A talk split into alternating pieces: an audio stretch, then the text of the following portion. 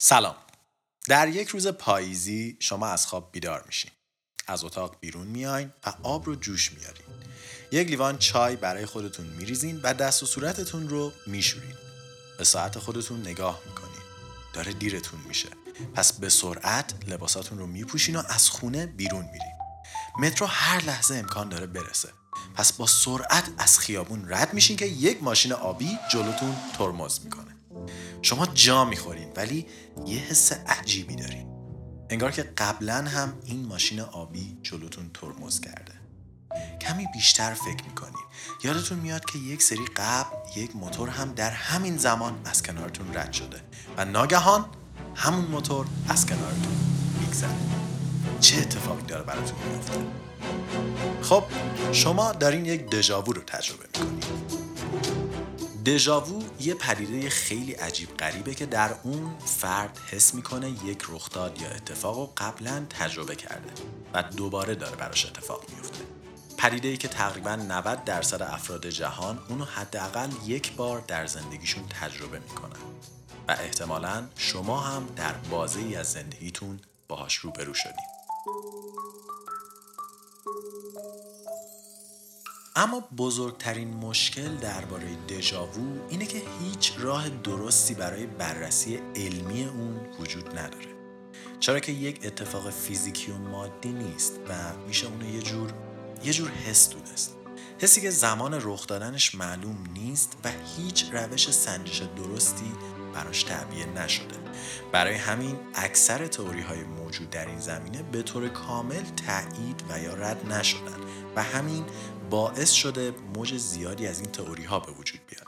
از جابجایی در جهان‌های موازی تا جایگزاری‌های المان‌های حافظه‌ای، همه دلایلی هستن که افراد مختلف سعی کردن برای توجیه این پدیده بیارن و ما هم در این قسمت یک نگاه کلی به بعضی از اونها میندازیم. در کلی ترین شکل شاید بشه همه تئوری‌های دژاوو رو در دو دسته اسوسییتیو و بیولوژیکال طبقه بندی کرد. گروه اول مربوط به دلایل و توجیهاتی هستند که در تعامل و مشارکت با عوامل خارجی رخ میدن و اکثر نظریه‌های عجیب غریب در این گروه می‌گنجن. مثلا یکی از این نظریه‌ها نظریه ارتعاشات اتمی هستش. استیو واینبرگ برنده جایزه نوبل جهان‌های موازی رو مثل امواج رادیو در نظر می‌گیره. در نظر بگیرین که شما در حال خونتون نشستین و دارین به یک رادیو گوش میدین. چه میدونم، مثلا رادیو فرهنگ. خب در این حالت دستگاه شما تنظیم شده که طول موج رادیو فرهنگ رو دریافت کنه، ولی این دلیل نمیشه که ایستگاه‌های رادیویی دیگه وجود نداشته باشن. امواج بقیه ایستگاه‌ها هم در همون حال شما وجود دارن، صرفاً رادیوی شما روی دریافت اونها تنظیم نشده.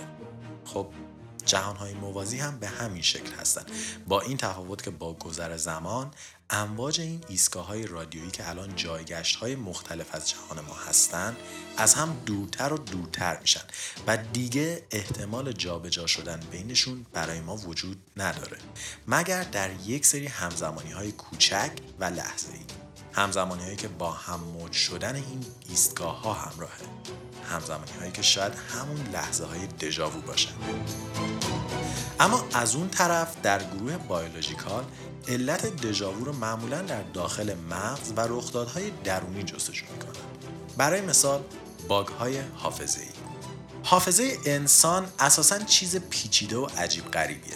شاید در نگاه اول حافظه انسان خیلی شبیه به حافظه‌های کامپیوتری به نظر بیاد. یک هارد با حجم گسترده که اطلاعات توسط حواس ثبت و وارد اون میشن و مغز اونا رو ذخیره میکنه تا در زمان لازم ازشون استفاده کنه. ولی خب این دو موضوع هیچ ربطی به هم ندارن.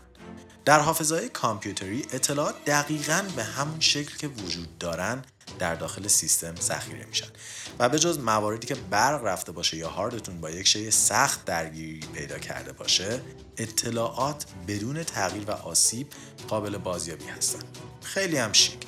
اما در حافظه انسانی خود سیستم حافظه که در اینجا سیستم ناخودآگاه و در موارد محدود سیستم خودآگاه مغز هستش، خودش تصمیم میگیره که بعضی از فایل ها مهمتر از بقیه هستن و اونا رو مشخص تر ذخیره میکنه تازه به جز این، سیستم ذخیره اطلاعات در مغز از هیچ قانون خاصی پیروی نمی‌کنه و هر اطلاعاتی رو خیلی رندوم در یک جا پرت می‌کنه و در بهترین حالت میذارش کنار یه سری فایل هایی که خودش فکر میکنه به اون مربوطه و شما برای پیدا کردن این اطلاعات باید تمامی این پوشه ها رو زیر و رو کنید. و از همه ترسناکتر، سیستم مغز ما مثل کامپیوتری میمونه که بعضی وقتا کاملا عشقی و بر اساس سلیقه خودش اطلاعاتی که بهش داریم رو ویرایش میکنه و بر اساس تصمیم خودش اونا رو تغییر میده. میبینین سیستم ثبت اطلاعات ما تقریبا هیچ ربطی به سیستم ثبت اطلاعات کامپیوتری نداره و خب خیلی از مشکلات ما هم از همینجا شروع میشه. سیستم ثبت داده در مغز ما از دو قسمت تقریبا جدا تشکیل شده: حافظه کوتاه مدت و حافظه بلند مدت. توضیح اینا خودش به یه قسمت جدا احتیاج داره، ولی فعلا تنها چیزی که لازمه بدونیم اینه که حافظه ابتدا وارد بخش کوتاه مدت میشه و از اونجا غربال میشه، یعنی یا کلن حذف و به سرزمین فراموشی سپرده میشه یا به روش‌های مختلف وارد حافظه بلند مدت شده و اونجا موندگار میشه. اما بعضی وقتا هست که یک داده به جای اینکه این مسیر رو طی بکنه مستقیم وارد حافظه بلند مدت میشه و این باعث میشه که مغز هنگام روبرو شدن باهاش احساس کنه که این یک اتفاق قدیمیه، در حالی که همون لحظه براش اتفاق افتاده و به این شکل دچار یک دژاوو بشه. یا بیاین یک حالت دیگر رو هم در نظر بگیریم. فرض کنید شما به شیراز رفتین و در هتلی ساکن شدین. در اتاق شما در این هتل یک آباژور کرم رنگ، یک تلویزیون نسبتاً بزرگ سیاه و یک گلدون قرار گرفتن. شما خیلی روی این وسایل متمرکز نشدین و برای همین اونها به شکل تصویرهای کلی در پس زمینه ذهنتون ثبت شدن و یک جایی در مغزتون انبار شدن.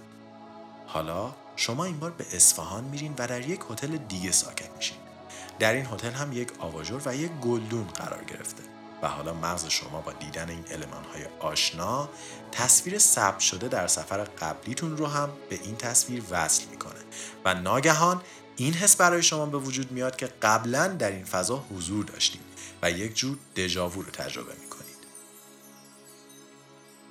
اما آخرین و منطقی ترین تئوری برای توجیه این پدیده، ارتباط بین لایه‌های قدیمی و جدید مغز ما رو منشأ این دوگانگی‌های تجربی و زمانی میدونه.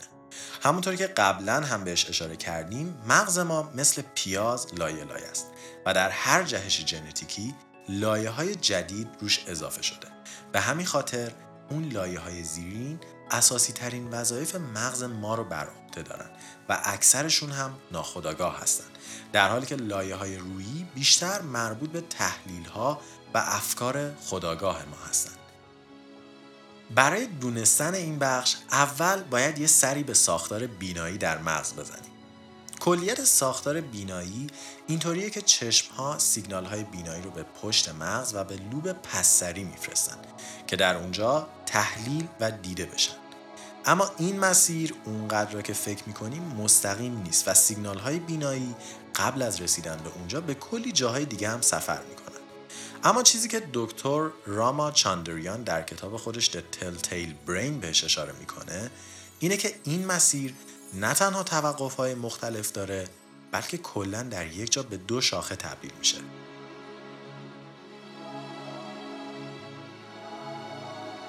بله، یعنی از هر سیگنال بینایی دو نسخه در مغزتون وجود داره که یک نسخه توسط طبقات بالا و سیستم خودآگاه تحلیل میشه و یک نسخه در طبقات پایین توسط سیستم ناخودآگاه.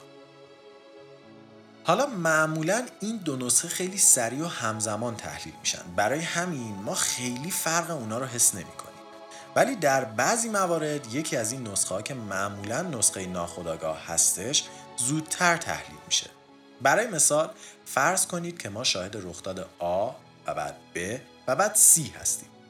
این سه توسط بخش ناخودآگاه مغز تحلیل میشه و تا بخش خودآگاه میاد آ و ب رو تحلیل کنه، طبقات زیری مغز میگن که سی یه سی هم بود و بعد تازه بخش خودآگاه به سی میرسه و این حس برای ما به وجود میاد که خدای من این اتفاق قبلا افتاده، در حالی که تنها تحلیل این اتفاق قبلا رخ داده و یک بار دیگه حس عجیب دژاوو براتون ایجاد میشه.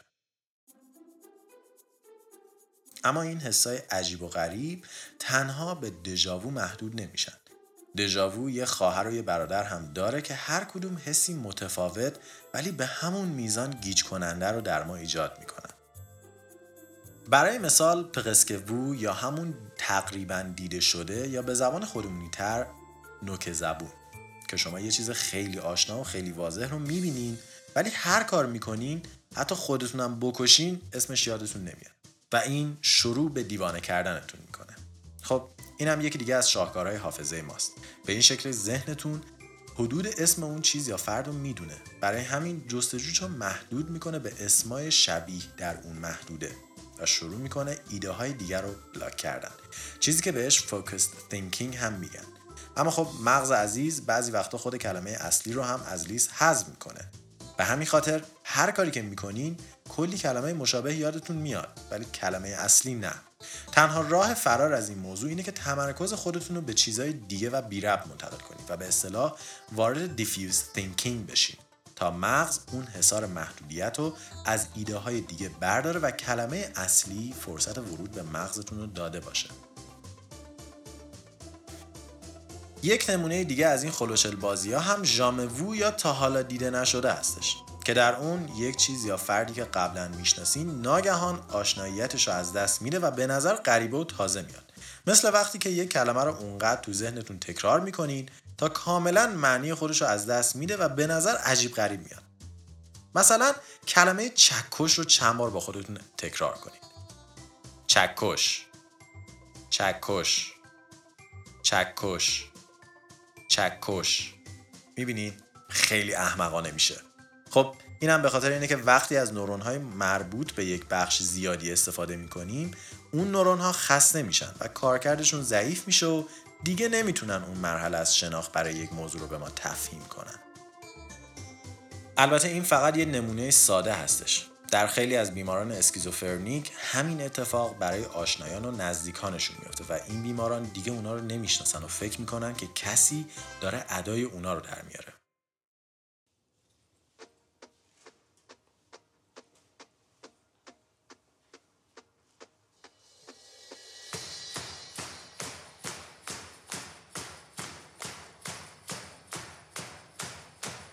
در هر صورت جهان ما پر از ناشناخته ها هستش و مرزهای زیادی وجود داره که ما از اونها هیچ اطلاعی نداریم. خیلی از این مرزها جهانی و خیلی از اونها فردی و تنها برای خودمونه. اما همه ما شناخته هایی داریم که حس امنیتی از جهان به ما میده و میذاره با آرامش در اون زندگی کنیم. ما از این دانسته ها مطمئن هستیم و به اونها اعتماد داریم. ولی با این چیزایی که امروز گفتیم، آیا شناخته های ما از واقعیت واقعاً شناخته شده هستند؟ و آیا واقعاً میشه به اونها اعتماد کرد؟ یا اونها تنها خاطراتی از گذشته‌ای هستن که هیچ وقت اتفاق نیفتاده؟ استرینگ‌کست توسط من، رضا حریریان و شاهین جوادی نژاد تهیه و ساخته شده. برای اطلاعات بیشتر درباره پادکست میتونید به وبسایت ما مراجعه کنید و یا ما رو در اینستاگرام، تلگرام، آیتیونز و یا ناملیک دنبال کنید. خب فصل اول ما در همین جا به پایان میرسه. مرسی که یک سال با ما همراه بودین و به ما گوش دادین. بعد از این یک سال ما نیاز به یه استراحت خیلی کوچولو داریم. برای همین تا یک مدت کوتاه قسمت جدیدی منتشر نخواهیم کرد. ولی خب خیلی زود با کلی موضوع جذاب و کارهای جدید پیشتون برمیگردیم. این قسمت هم در حقیقت یک تیزر بود از تمامی موضوعاتی که در فصل بعدی به طور مفصل به اونها خواهیم پرداخت. اگه از این مجموعه خوشتون اومده، اونو با دوستاتون به اشتراک بذارید و قسمت مورد علاقتون رو به اونها معرفی کنید. این کار بیشترین کمک رو به ما میکنه. اگرم تازه ما پیوستید، به قسمت‌های قبلی ما گوش بدید و در این فاصله اونها رو هم بررسی کنید. اگر هم خیلی از این مجموعه خوشتون اومده، میتونید به وبسایت ما برید و وارد صفحه حمایت بشید.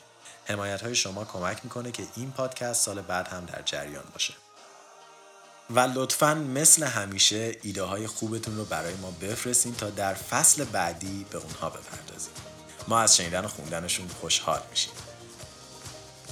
من رضا به همراه شاهین ماه خوبی رو براتون آرزو میکنم و تا فصل بعد مراقب خودتون باشید.